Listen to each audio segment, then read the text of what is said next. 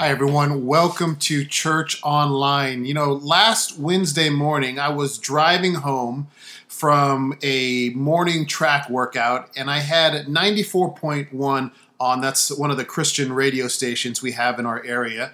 And a man named John Dickerson was sharing his research on historical national trends. And much of what he said rang true to my ears.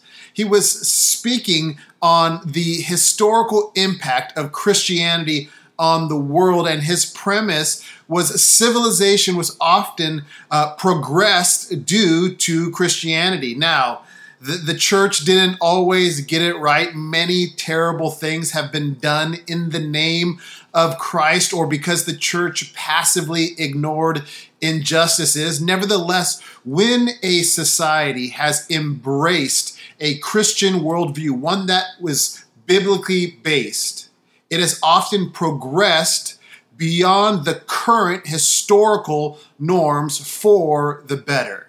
When things like slavery or racism or inequalities or injustices were the norm, Christians were often found at the forefront of the change. But he also noticed another historical trend. Many times, those same societies eventually moved past these impactful Christian foundations and influences. For example, Germany in the 1800s was like 90% Christian. Then their society, led by certain intellectuals, began to say things like, we don't need God anymore. We have science. We have philosophy. The Bible is just ancient myths. We don't need to trust in that. We can do better on our own. One of their philosophers, by the name of Friedrich Nietzsche, summarized their new worldview by saying, God is dead. And yet, we know what happened to Germany in the next century. Additionally, Russia, also a nation that was influenced by Christianity at a time, followed this move away from God's truth. And once again, horrific things happened in that nation. A Russian philosopher by the name of Alexander Solzhenitsyn, reflecting on this time and attempting to account for the 60 million Russians who had died because of the tyranny, said, men have forgotten about God. That's why all of this has happened.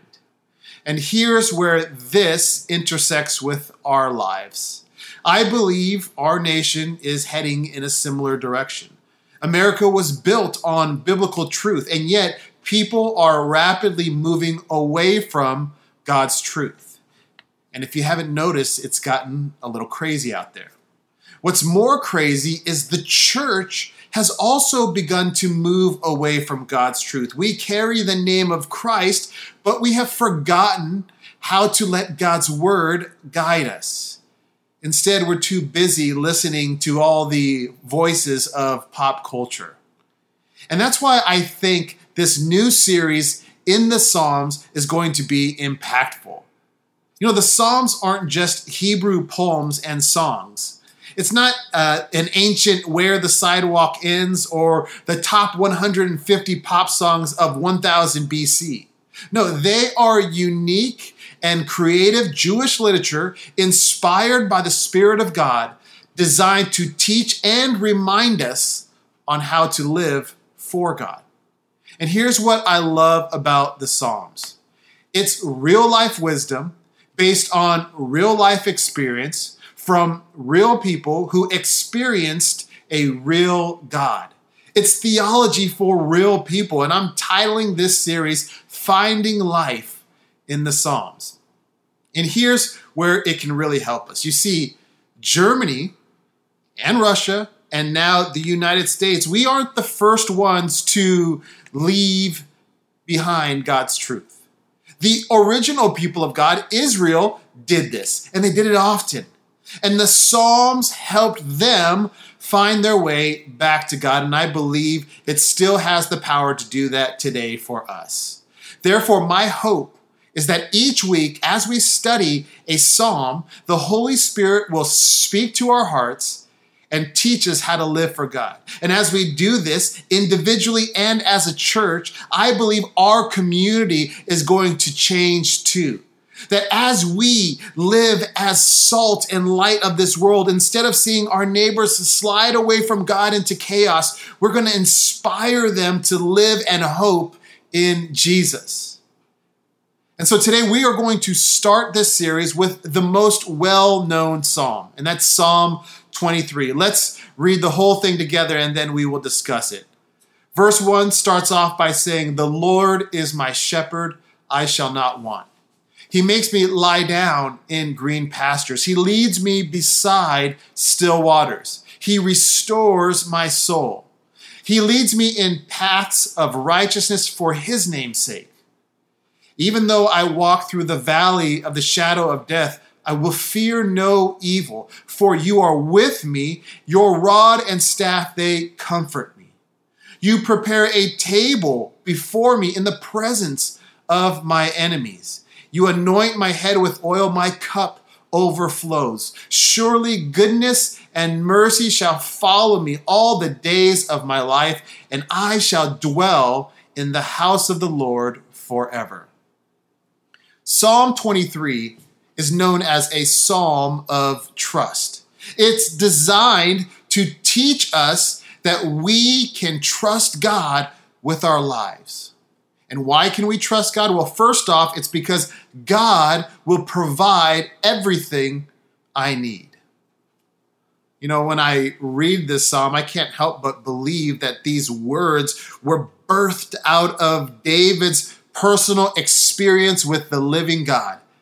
David penned these words as a result of personally learning that he could trust God to provide for him. And he wanted to share this truth with others so that they would trust God too. And I like that. I like the personal touch, because while all of Scripture is beneficial, there is something special about a personal testimony or a personal story, the stuff that we find here in the Psalms. It's easier, at least in my mind, to connect with a testimony than with a textbook. We naturally understand a real-life story instead of religious literature. And that's, again, the beauty and power of the Psalms. It teaches us through personal experience and with heartfelt emotions, through real-life experience. Now, many of you know that before David was king, he was a shepherd. And Scripture seems to reveal that he was a good one, skilled and faithful to his responsibilities. And when he calls God a shepherd in verse 1, he personally knew what that included. He knew that sheep were completely dependent on the shepherd for care, that sheep needed to be led to green pastures or still waters or to safe paths. And based on David's personal experience with God, he knew that God did all of these things perfectly as the divine shepherd. And his words paint that picture. But these verses also paint another picture. Not only is God a good shepherd, but we as humans are dumb sheep. Now, before you get offended, remember, David said, "The Lord is my shepherd." King David, Israel's greatest king, the Bible hero, the giant slayer, the man who was after God's own heart, he was okay with being a sheep. And if he's okay with it, we should be okay with it so we can get over it. But just in case you have a hard time identifying as a sheep, consider the following questions. First question: do you get lost even when you think that you know the way, or because you're not paying attention? Well, guess what? Sheep do that too. Question number 2: do you resist what's good for you because you're stubborn? Sheep do that too. Do you ruin good things in your life because of dumb decisions? That sounds like something a sheep would do. Do you need help with your life? Well, if you answered yes, you're a sheep. We all are. As harsh of a reality as that might be, there is good news, something that this psalm makes clear, that even though we are sheep, we have a good shepherd who is ready to provide and care for us. He will make us lie down in green pastures. He is actively leading us into environments where we are going to thrive, places of rest. Do you need that? He leads us beside still waters. We don't need to worry about finding satisfaction on our own. God will bring us there. He will lead us to living waters that will restore our soul, the deepest part of who we are. Do you need that today? And he will make sure that we travel on safe pathways, on the right path. Do you ever wonder what God's will for your life is? What's your calling or purpose? How do you make right choices in this life? Well, the shepherd will show you. That's actually his responsibility. When the psalmist writes, "He leads me in paths of righteousness for his name's sake," we can translate it this way, because that's what God does. He is the one who shows us the right way to go because that's who he is. As our provider, he has promised to make sure that we lack nothing. And God isn't just our provider. That's not all that he is. He is also our protector. Verse 4 goes on to say, "Even though I walk through the valley of the shadow of death, I will fear no evil. For you are with me, and your rod and your staff, they comfort me." Even when our lives get overwhelmingly dark, when God is our provider, we have nothing to fear. For a moment, let's pretend that we are literal sheep. You know what would be scary and overwhelming? Walking through a dark, dangerous valley with a little boy like David as our shepherd. I mean, what's this kid gonna do when a predator comes, when a bear or a lion comes? Yet part of David's story was, he told Saul this, "Your servant used to keep sheep for his father. And when there was a lion or a bear, and it took a lamb from the flock, I went after him and struck him and delivered it out of his mouth. And if he arose against me, I caught him by the beard, and I struck him and killed him." And if we were David's sheep, and we saw that, pretty soon we're not going to doubt our safety based on our experience. We saw, hey, this kid took down a bear and a lion. This little boy can protect us. And we wouldn't fear.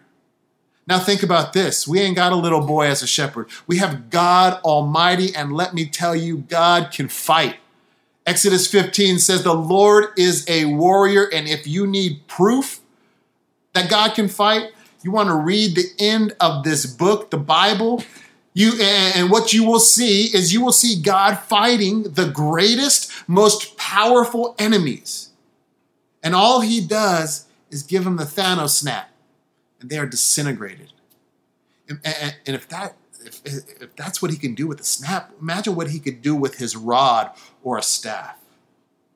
You know, when you know who God is, when you know that God is with you, when you know the good shepherd who provides and protects you, when you know him, you know that his perfect love casts out fear. And as you begin to experience that, you begin to trust him.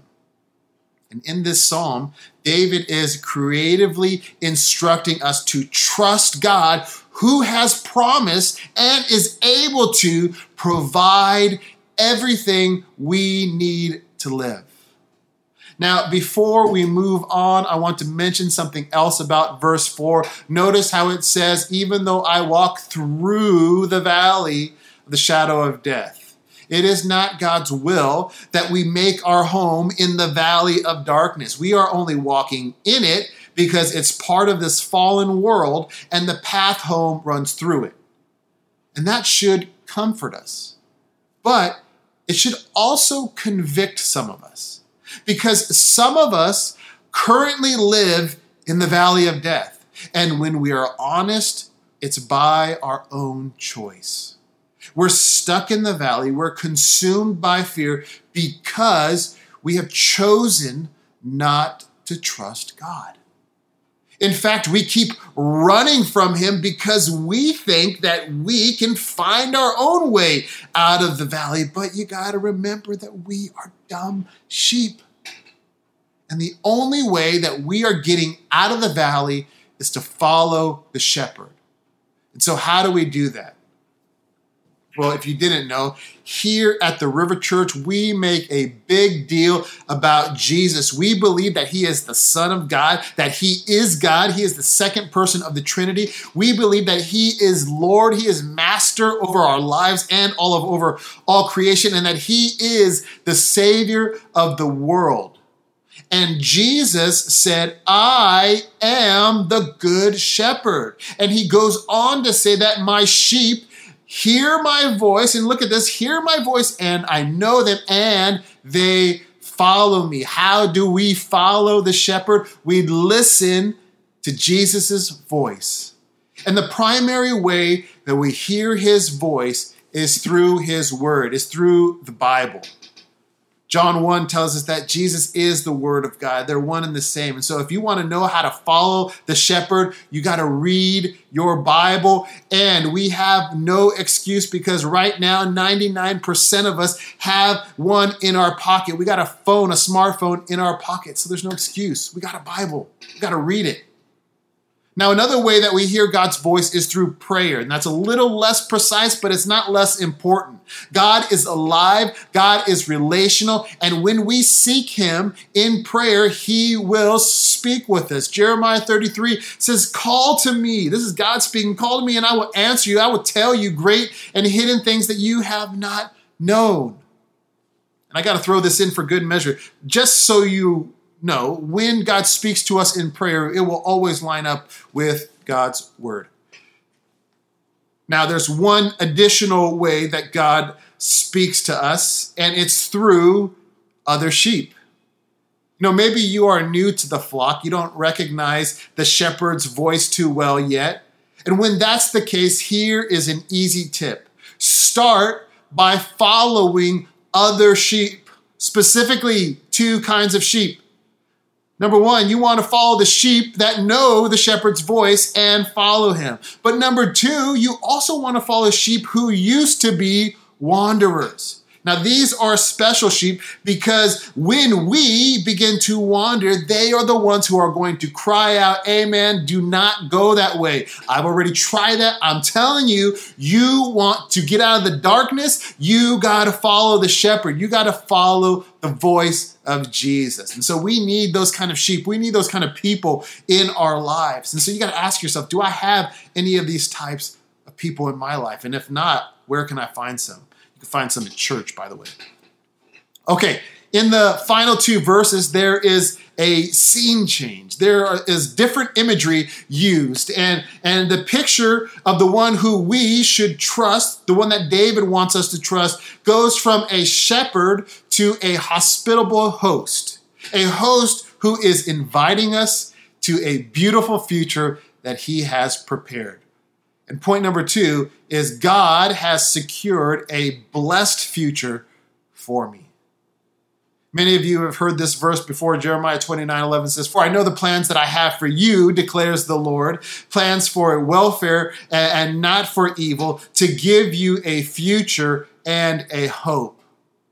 And Jesus said in John 14, there is more than enough room in my Father's home. And if this were not so, would I have told you that I am going to prepare a place for you? And when everything is ready, I will come and get you so that you will always be with me where I am. And in these final verses of Psalm 23, David is sharing the same kind of hope. He says, you prepare a table before me in the presence of my enemies. You anoint my head with oil. My cup overflows. Surely goodness and mercy shall follow me all the days of my life, and I will dwell in the house of the Lord forever.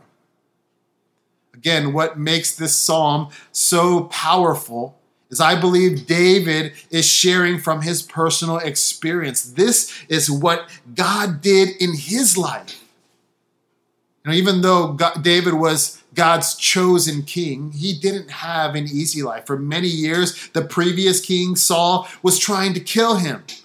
And even David's own son tried to kill him and take his throne. And God didn't allow David to build a temple because God said, you have shed too much blood, which was implying he had fought too many wars. All of that tells us that David had many dangerous enemies. They surrounded his life, and even still, he believed God had prepared a table for him. A special place of blessing, of comfort, and abundance. A place of rest that could not be taken away from him. And I love this because it reminds me that God is not worried about our enemies. God didn't set up this table for David and it was like, okay, David, I set it up. Okay, hurry up and eat. I'll hold them off as long as I can, but hurry up, please. No, God didn't. It wasn't like that. Proverbs 18 says, the name of the Lord is a strong tower, and the righteous man runs into it and is safe. David trusted, no matter what it looked like, what everything going on around him, David trusted he was safe in God's presence. Furthermore, he says, you anoint my head with oil, my cup overflows. And when I study this, the phrase initially makes me think of when the prophet Samuel anointed David as king, even though he was the least likely choice, like David is going to be who God created him to be, even if nobody else picks him. But I couldn't find any Bible scholars to agree with me with that, so I'm just going to say that that's my personal thought. However, I did find that the word anoint can also refer to fertilizer. And you're like, wait, what's David saying there? God, you put cow poop on my head? Well, of course not. But think about fertilizer. Fertilizer helps plants grow. And the combination of the imagery happening with the table and the cup that overflows, which was a sign of abundant blessing, and the fertilizer paints a picture of a blessed future. In this verse, David is saying, when I trust God, he will make sure I become everything he has created me to be. God has a good future that my enemies can't stop or destroy. I'm reminded of the words of Isaiah when he says, the Lord of heaven's army has spoken. Who can change his plans? When his hand is raised, who can stop him? And in the words of Paul to the Philippians when he said, I am sure of this, that when God has begun a good work in you, he will bring it to completion at the day of Jesus Christ. Now let me share one further thing that should encourage our trust in God. When David writes, surely goodness and mercy, or God's steadfast, faithful, saving love, when God's goodness and mercy, I'm sure of it, that it will follow me all the days of my life. When David says that, when he mentions follow, it's not like a little puppy that's gently following its owner. No, the intensity of follow is more like an enemy that is relentlessly attacking, except it's not an enemy. It's referring to God Almighty relentlessly pursuing us with his goodness and his mercy. That is good. Furthermore, when David writes, I shall dwell in the house of the Lord forever, it is loaded with good promises. It's filled with the promise of access to God's personal presence. We get to dwell in God's house. The word dwell also refers to returning. We can think about it this way, that even when we wander like dumb sheep, the good shepherd will relentlessly follow us to bring us home. And finally, it speaks of eternal life, that one day those who have put their faith in Jesus will live forever in heaven. Let me drive this home by connecting it to something that we're all currently facing.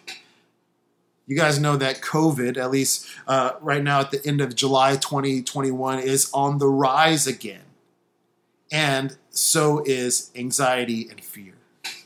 But can I tell you that God is not worried? God isn't panicked. God is still sitting on his throne and is in complete control. And since that, according to the Psalm, we know that he is with us as our provider and our protector, guess what that means? It means that we shouldn't be afraid either.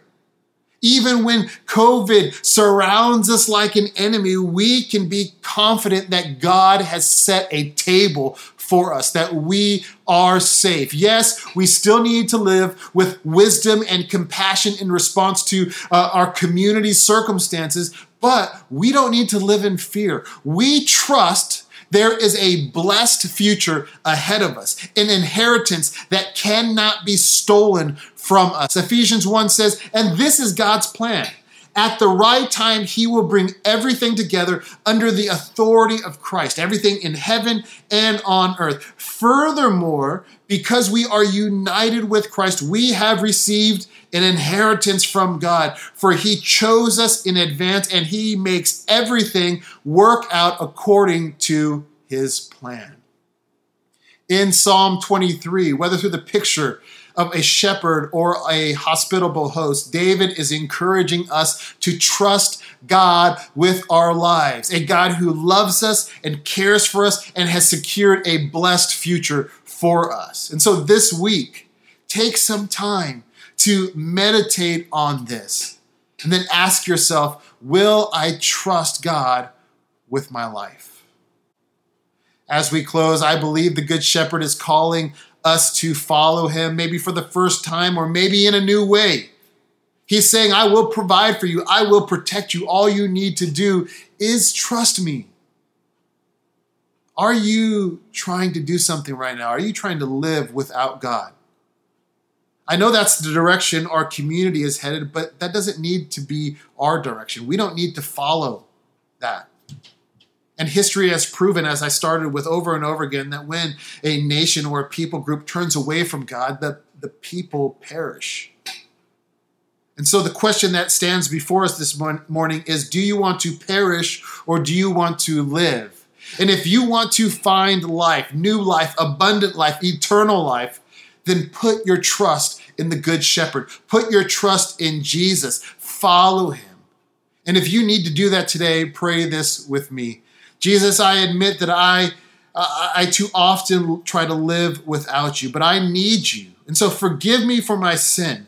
I'm ready to trust you today. I'm ready to follow you, but I need to hear your voice. And so speak to me, Lord. Speak to my heart right now and give me strength and wisdom to walk with you all of my life so that I may dwell in the house of the Lord forever. And I thank you for the promise that your goodness and your mercy and your salvation is chasing me down because you love me. We pray all these things together in Jesus' name. Amen. Hey, thanks for joining us for Church Online. If this was your first time joining us, fill out a Connect card. We'd love to say hi to you, even send you a little gift. Also, if you have any prayer requests, would like to know more about the River Church, or you have decided to follow the Good Shepherd today, to follow Jesus, we want to hear from you. There's an easy way to do that on our website, riverchurchct.com, or you can text the keyword TRC Connect to 94,000. God bless you. Have a great day.